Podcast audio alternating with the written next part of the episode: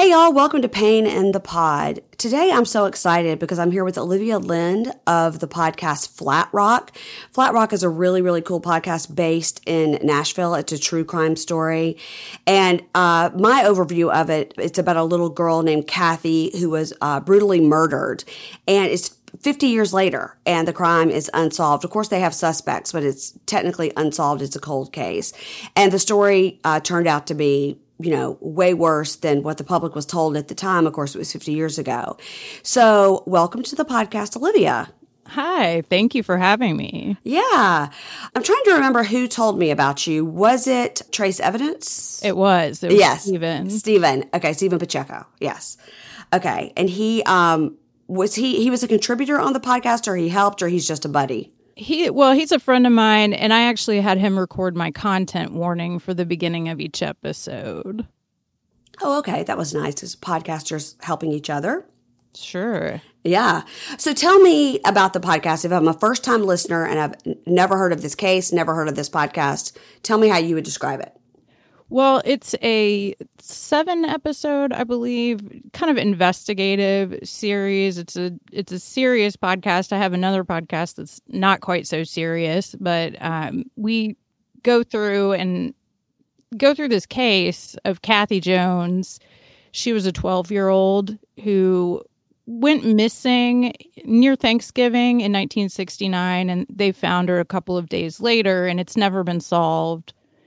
And I actually discovered the case researching for the first episode of my other podcast and it just stuck with me and I decided I wanted to do a more deep dive into it with a full series.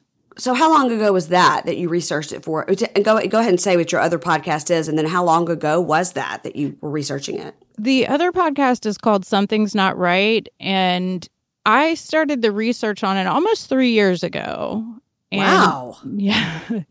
It was our first episode. And so I was able to put a lot of time into it, more than I can put into cases for a, you know, somewhat weekly show. So I, I think that had a lot to do with why it stuck with me, just because I got to know the case so well. Yeah. And does your other, is that what your other podcast is about? Is that you go into cases or things like that? Is that why you were researching it? It it is. It was. Uh, it's a mostly true crime podcast. Sometimes we'll get into paranormal stuff like around Halloween, but it's just you know it's a new case every week, and it's conversational. I've got a co-host on that show, and so we, you know, uh, usually I'm the one telling the story, and she'll ask me questions about it and react and that sort of thing. Got it.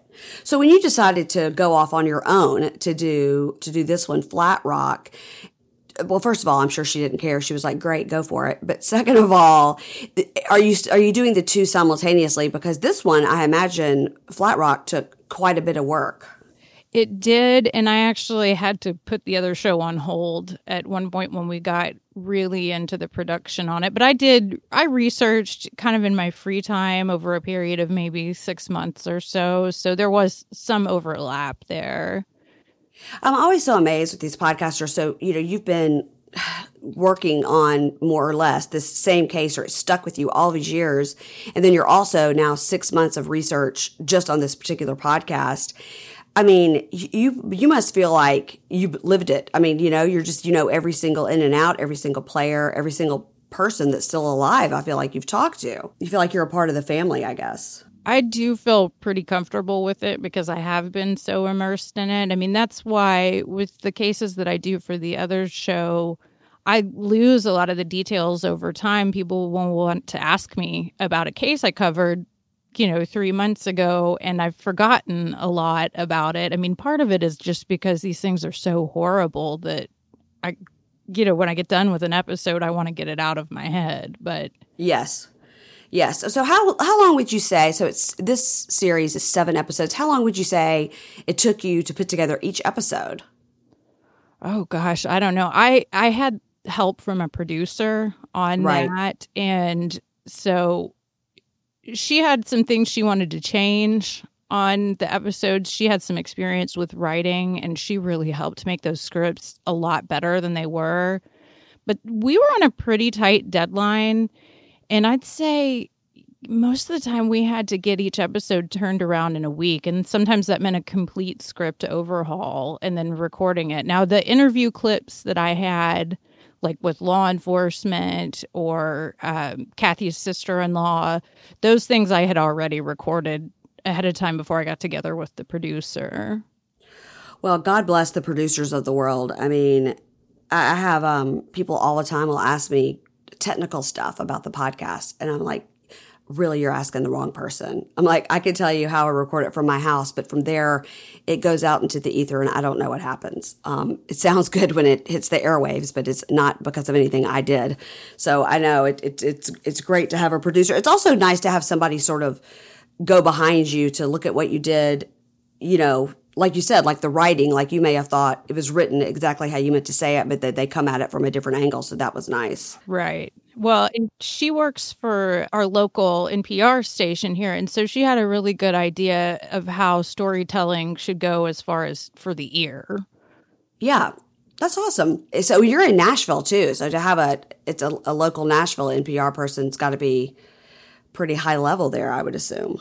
Right. Awesome. Yeah, when the network said that they wanted to connect me with someone here to handle that sort of thing, it was like it's going to be pretty easy for you guys to find audio engineers here in Nashville.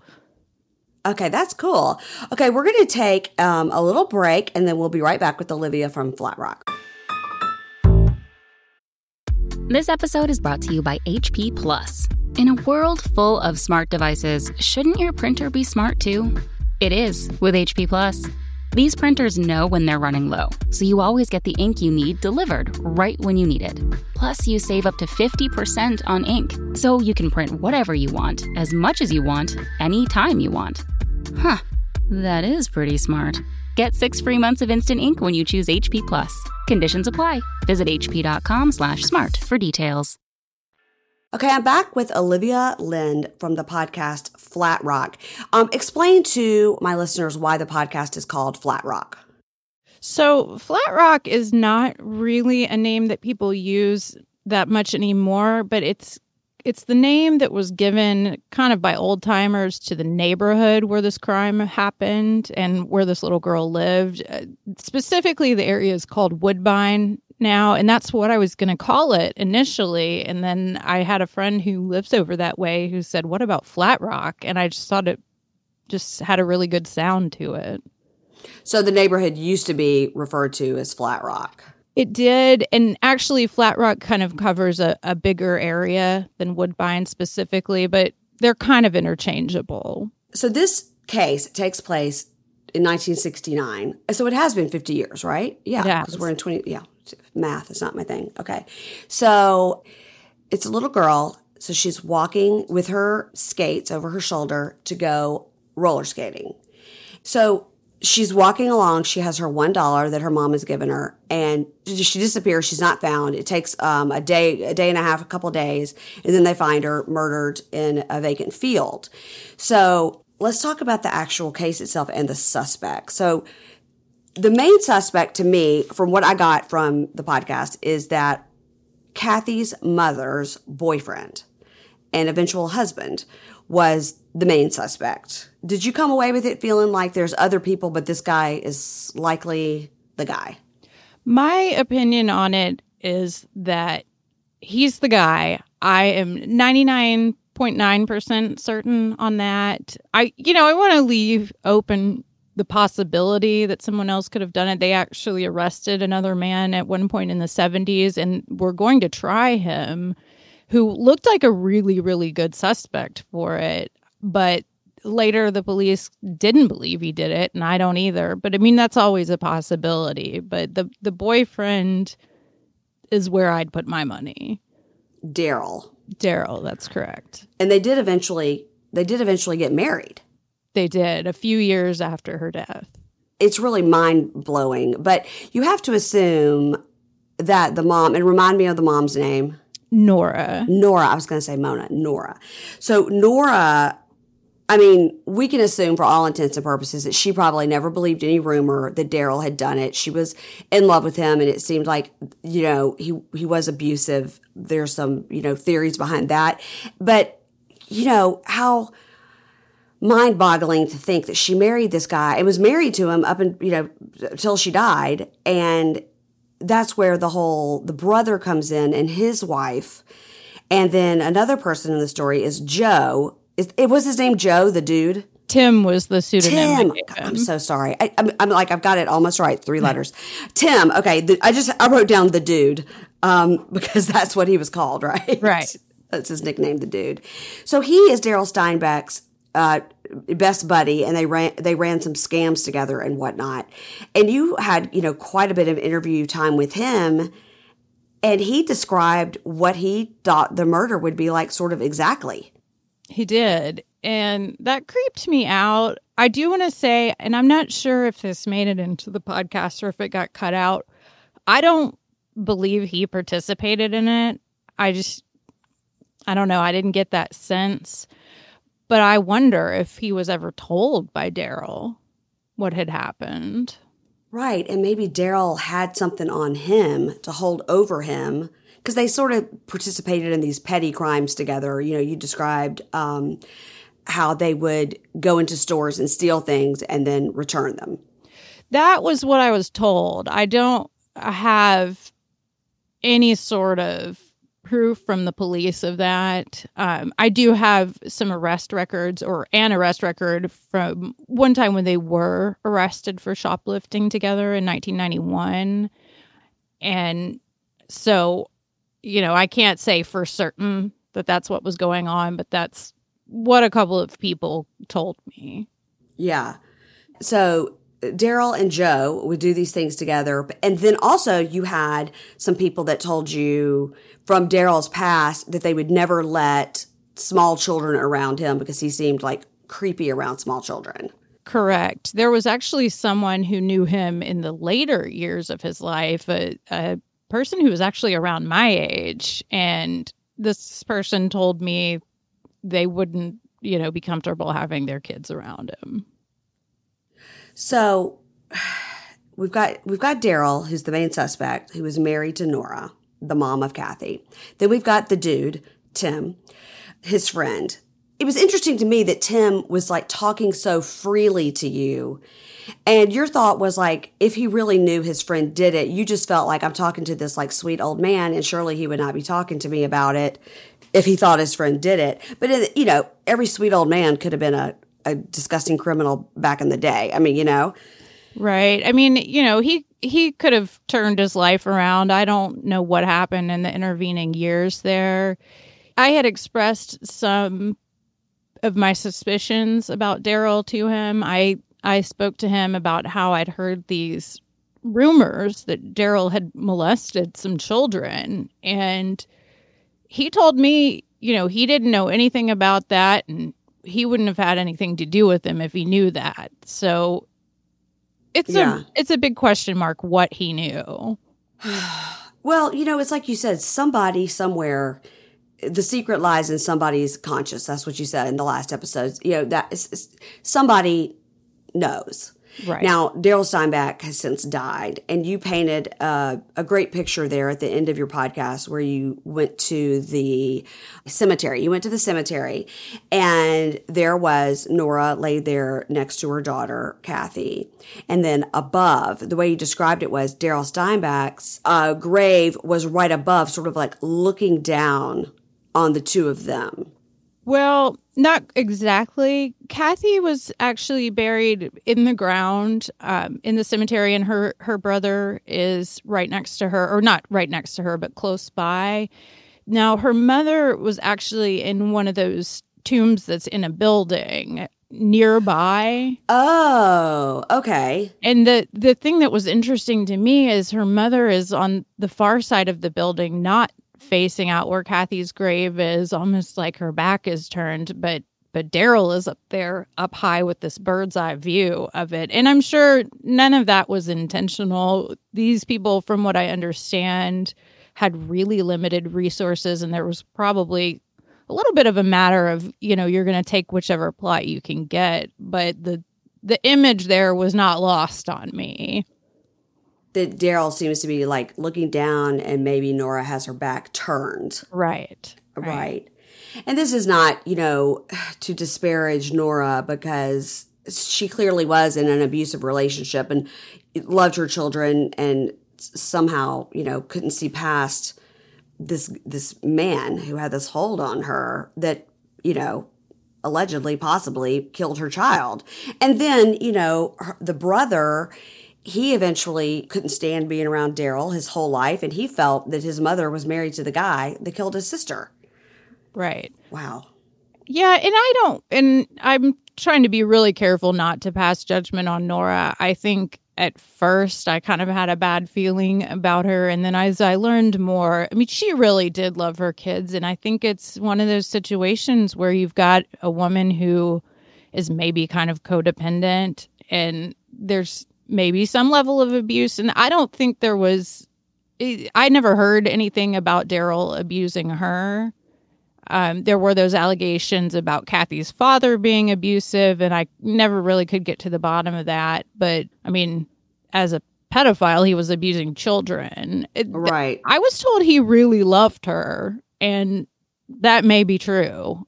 But well, it sounds like at the very least there's some sort of he had some sort of hold on her emotionally, so she may have suspected he did this, but couldn't shake him, you know, for a better term. Couldn't right couldn't break up with him, couldn't confront him, you know, any of that. I'm sure he just said he had nothing to do with it, and she, you know, she believed him. And I don't know to think that somebody could be walking around knowing what he did and not come forth at this point. Like, what do you have to lose, right? You know, right. it's been so long. All right, so next I want to talk a little bit about the DNA sample. So they have a small DNA sample, and was it? It was from her sock. Is that correct? It was. I believe that was what they told me, and maybe some from the playing cards that were beside her. Uh, right. And so later on, there was the match to the sock was found on a roof somewhere. Correct. And it was that was like kind of right next to the empty lot. Now, how would that sock get there? I mean, really?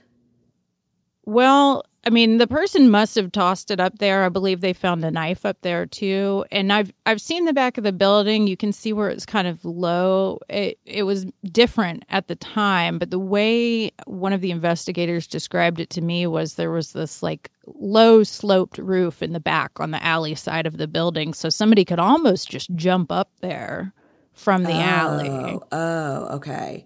I guess I was thinking like regular, you know, store height roof. I was like, how? I mean, if they threw it up there, they had a good shot because a sock wouldn't, you know, a knife would fly, but a sock would not. But they said now that the DNA sample is it's so compromised, right? That it that they can only test it maybe one more time. It's I don't know as far as the amount that they have. Um, I think it was maybe somewhat degraded. I mean, you can see in an old newspaper photo the police taking evidence away from the scene in a plastic bag, which is not something they would do now. They use paper bags because you don't want things to get moldy. What they had there, and I didn't really understand the science of it too well, but what they had there in the sample was not something that was enough to conclusively make a match to someone, but they could rule people out. Ah, okay. Has Daryl Steinbeck been ruled out or? He was ruled out against that sample. I don't, I assume that they asked him and he just wouldn't consent to give a sample. But when he was murdered in 2011, they took a sample of his blood from the scene and tested it, and he didn't match. But the thing is, is this was, I, they didn't tell me what the nature of the DNA was, but they said that doesn't rule him out as the perpetrator. It could have come from an officer on the scene just because they didn't handle evidence the same way back then. I mean, so I assume it right. wasn't blood or semen, whatever whatever the DNA was. Right. And it's you're right. I mean, 50 years ago, uh, who knows? It could have been anybody. It could have been I mean, yeah, you're, you're right because now the way they handle things is so much differently that they could have a DNA, they could get uh, fingernail scrapings, or I mean, so many different things now that they you know they didn't do back then, and it's a shame too. Um, and you think about this DNA and all these cases that have been solved with the DNA that they saved, but so much of it has been destroyed. Right. And I want to ask you really quickly about so Daryl Steinbeck. What year was it that? What year was it that he was murdered? 2011. Okay, so that, that was not long ago, and he was an, an old man at the time, and he was sitting in a car, and somebody, a masked man, came and pulled him out and shot him, and he had a woman and a child in the car with him. Correct. And allegedly, he was, or supposedly, whichever, he was selling drugs at the time.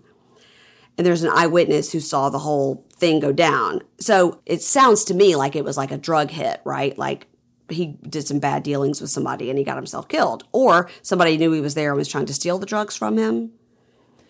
Well, this is sort of speculation and sort of based on some things that I've been told. The police, I think they believed that it may have been a setup.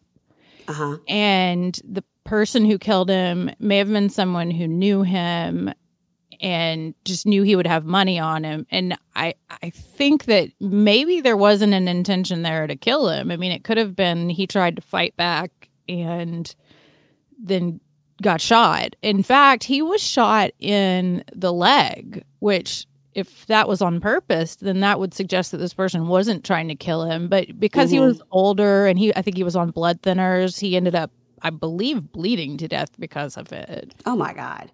And never anything was said about who was this woman and child in the car with him.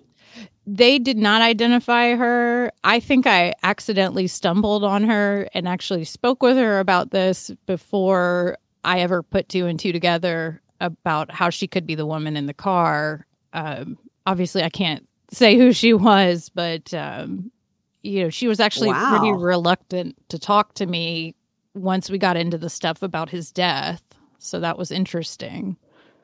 Oh, okay. Well, now I feel like I need to go back and re-listen and see if I can figure that out. Oh my, oh my goodness. Um, okay, we're going to take another quick break, and when we come back, we're going to talk about podcasts. Support for this podcast comes from Invent Together. According to studies, less than 13% of all inventors who hold a U.S. patent are women. Black and Hispanic college graduates patent at half the rate of their white counterparts. But we can fix that by increasing participation in innovation and patenting by underrepresented groups. It would quadruple the number of American inventors and increase annual GDP by almost $1 trillion. Invent Together is a coalition of organizations, companies, universities, and concerned citizens committed to ensuring that everyone has the opportunity to invent and patent. Because the more diverse the American patent system gets, the stronger and more successful our nation will become. What can you do to help diverse inventors patent and unleash economic opportunity? Find out at inventtogether.org. Learn more and take action today. Okay, I'm back with Olivia Lynn from the podcast Flat Rock, which is a true crime podcast that I just recently listened to under the advisement of Stephen of Trace Evidence, and it was it's, it's a great story. Okay, so we talked about your other podcast called Something's Not Right. I was going to ask you about that. But tell me about what you like to listen to podcast wise when you're not working on your next case. I listen mostly to true crime. You'd think I'd get sick of it, but I listen to a lot of that. I, I get behind on stuff because it's just, I'm so busy with this other show. But Trace Evidence, of course, is probably one of my top favorites. And then there's also Dark Poutine, which is a little bit different. That's that's got two hosts, and that is conversational true crime. I know people tend to have a preference between like really serious single host true crime and conversational, but I can kind of go back and forth between. I'm the two. same. Yeah, I could listen to either one as long as the story's good. Yeah, and so those two shows are very different from each other, but I think they're both great. Uh, Dark Poutine, they're obviously from the name, they're in Canada and they cover Canadian crimes, and so they're and they use a little bit of humor in that, which makes some people uncomfortable, but you know they're never disrespectful to victims or anything like that. Dark Poutine, people mention that one a lot, and I've never listened to it, but I feel like now that enough people have said it, I need to check it out. It's it's a lot of fun. Um, another one I really liked, and it's actually sort of incomplete, is called Lords of Death. Okay, I listened to that one under the advisement of uh, another podcaster that I talked to. Okay, remind me remind me of the story because I totally listened to it, but like you, I listened to so many. So remind me of the story of Lords of Death. So the host Thrasher Banks, and it's been a while since I've listened to it, but he was investigating a crime that happened. He starts out talking about a double murder that happened in Ohio, and I want to say it may have been the late eighties. Yes, And then and he it had something to do with his family. A guy that would that was like friends with his mom or something. there is a reveal in there about that when he gets to his third episode. There's there's a connection there. Um i don't know how how much i should go into it but uh, it's it's very interesting and i can't remember how many episodes he's done. I don't know what his plans are for it. I but i believe he intends to make some more episodes of it but it's really well done there's great use of music in it and i was just really impressed with it Same. And what I remember specifically about it was the title of it put me off because I was like, ugh, it sounds like Satanism or something scary. But this was actually like Lords of Death was like the name of their gang from prison or something. And it had nothing to do really too much with what happened in the story. It's just a true crime story that the guy has a personal connection with right it, it yeah that that's that's a good one i'd completely forgotten about it because it came out and then it sort of ended but it was open ended right Right. I think he's just not quite done with it. I mean, I think it's it's one of those things where you know, you're still tracking down information and and people who are willing to talk, that sort of thing. Exactly exactly. Okay all right lords of death i'm going to revisit that. Um and do you have any other ones? Do you, do you have any uh do you ever listen to anything not true crime? Because I, I do tend to find that people that do a lot of true crime listen mostly to true crime whereas you would think a lot of people would some, well sometimes people need a little palate cleanser. Um so do you have any like that? Or if it's all true crime i'll take them all. I love all of them I've got actually two that aren't true crime that I like to listen to. Well, and then another one that is true crime, but it's not usually murder focused, is Swindled with Mhm, yes swindled white collar crime. So that's a little less dark. Now, there's one I listen to called Death in the Afternoon, which is kind of dark, but it's it's usually pretty humorous. It's hosted by this woman, Caitlin Doughty. She's got a YouTube channel called Ask a Mortician, and she's written some books. Uh, oh And she talks about, especially on Ask a Mortician, it you know answers all those kind of weird, morbid questions that people often want to hear the answers to. But the podcast just talks about death related topics, and she's part of something called a, I think it's a death positive movement, and she is actually a, a mortician. So that's an interesting thing to learn about. Not exactly the lightest subject matter. If I need something to cheer me up, though, maybe my favorite is Getting Curious with Jonathan Van Ness. Um, okay. Never he's- heard of that. he's the grooming guy from Queer Eye, and oh yeah yeah yeah. Okay. just like the most positive, happy person that I think you know I've ever had a chance to listen to. And and so what happens is he has these guests on who are experts in one thing or another. I mean it could be anything and they talk about what they do. He's constantly interrupting them and asking questions because he is just so excited to learn more. And it's it's just a fun thing. And i think it's a really good pick me up especially to get away from yeah. It sounds very positive. I um I have not heard of that one. Death in the Afternoon sounds interesting. There's a another podcast called uh, Funeral Home Stories, and uh, this is a guy who worked at his parents' funeral home all through his formative years, like 11 to 18, or even in college. And it's all these stories about these calls he would go on and pick up these bodies and the stories. And it's so, it, he is funny because he's interspersing in like his fights with his girlfriends or, you know, these, you know, getting drunk in college and then having the next day to get up and, uh, you know, go look at these dead bodies and stuff. And so some of it is funny, but oh my gosh, the details of the gory, you know, coming on these crime scenes and things is, it's a lot. And I, you have to kind of be prepared. You have to be prepared for it going in. Um, it sounds like Meet a Mortician, Death in the Afternoon would be similar. Right. Yeah. I mean, those are sort of things that most of us don't have close experience with. And so, you know, sometimes it's, it really puts people off, but I, you know, I'm always just really curious about that sort of thing and I want to have it demystified. Yeah. Well, I'm to I'm to check out Getting Curious too cuz that sounds like sometimes you do just need kind of a little positive. Like sometimes I just listen to like silly, you know, reality show podcasts or things that cover a TV show that I watched and that's a little bit of a palate cleanser from all the true crime, but I mean, you're probably like me. I could I put on, you know, my favorite murder or trace evidence or anything like that and go right to sleep to it. Oh, it yeah. just it lulls me to sleep with the sweet talk of true crime. Absolutely. Okay, well, listen, tell people where they can find out more about Flat Rock and also follow you and social media and all those fun things. You can find the website at flatrockpod.com and there are links to everything there, but you can also look me up on uh, let's see, Facebook, Twitter, and Instagram. It's just Flat Rock Pod. And then I've also got a an Instagram account that's just me, and that's not right Olivia. And all that stuff, does that link up to your other podcast as well? Something's not right? It does, it does, and that's at uh, let's see, not right notrightpodcast.net. Okay. So many um, monikers to keep up with, right? Right. Flat Rock Pod, Not Right Olivia, and notrightpod.net.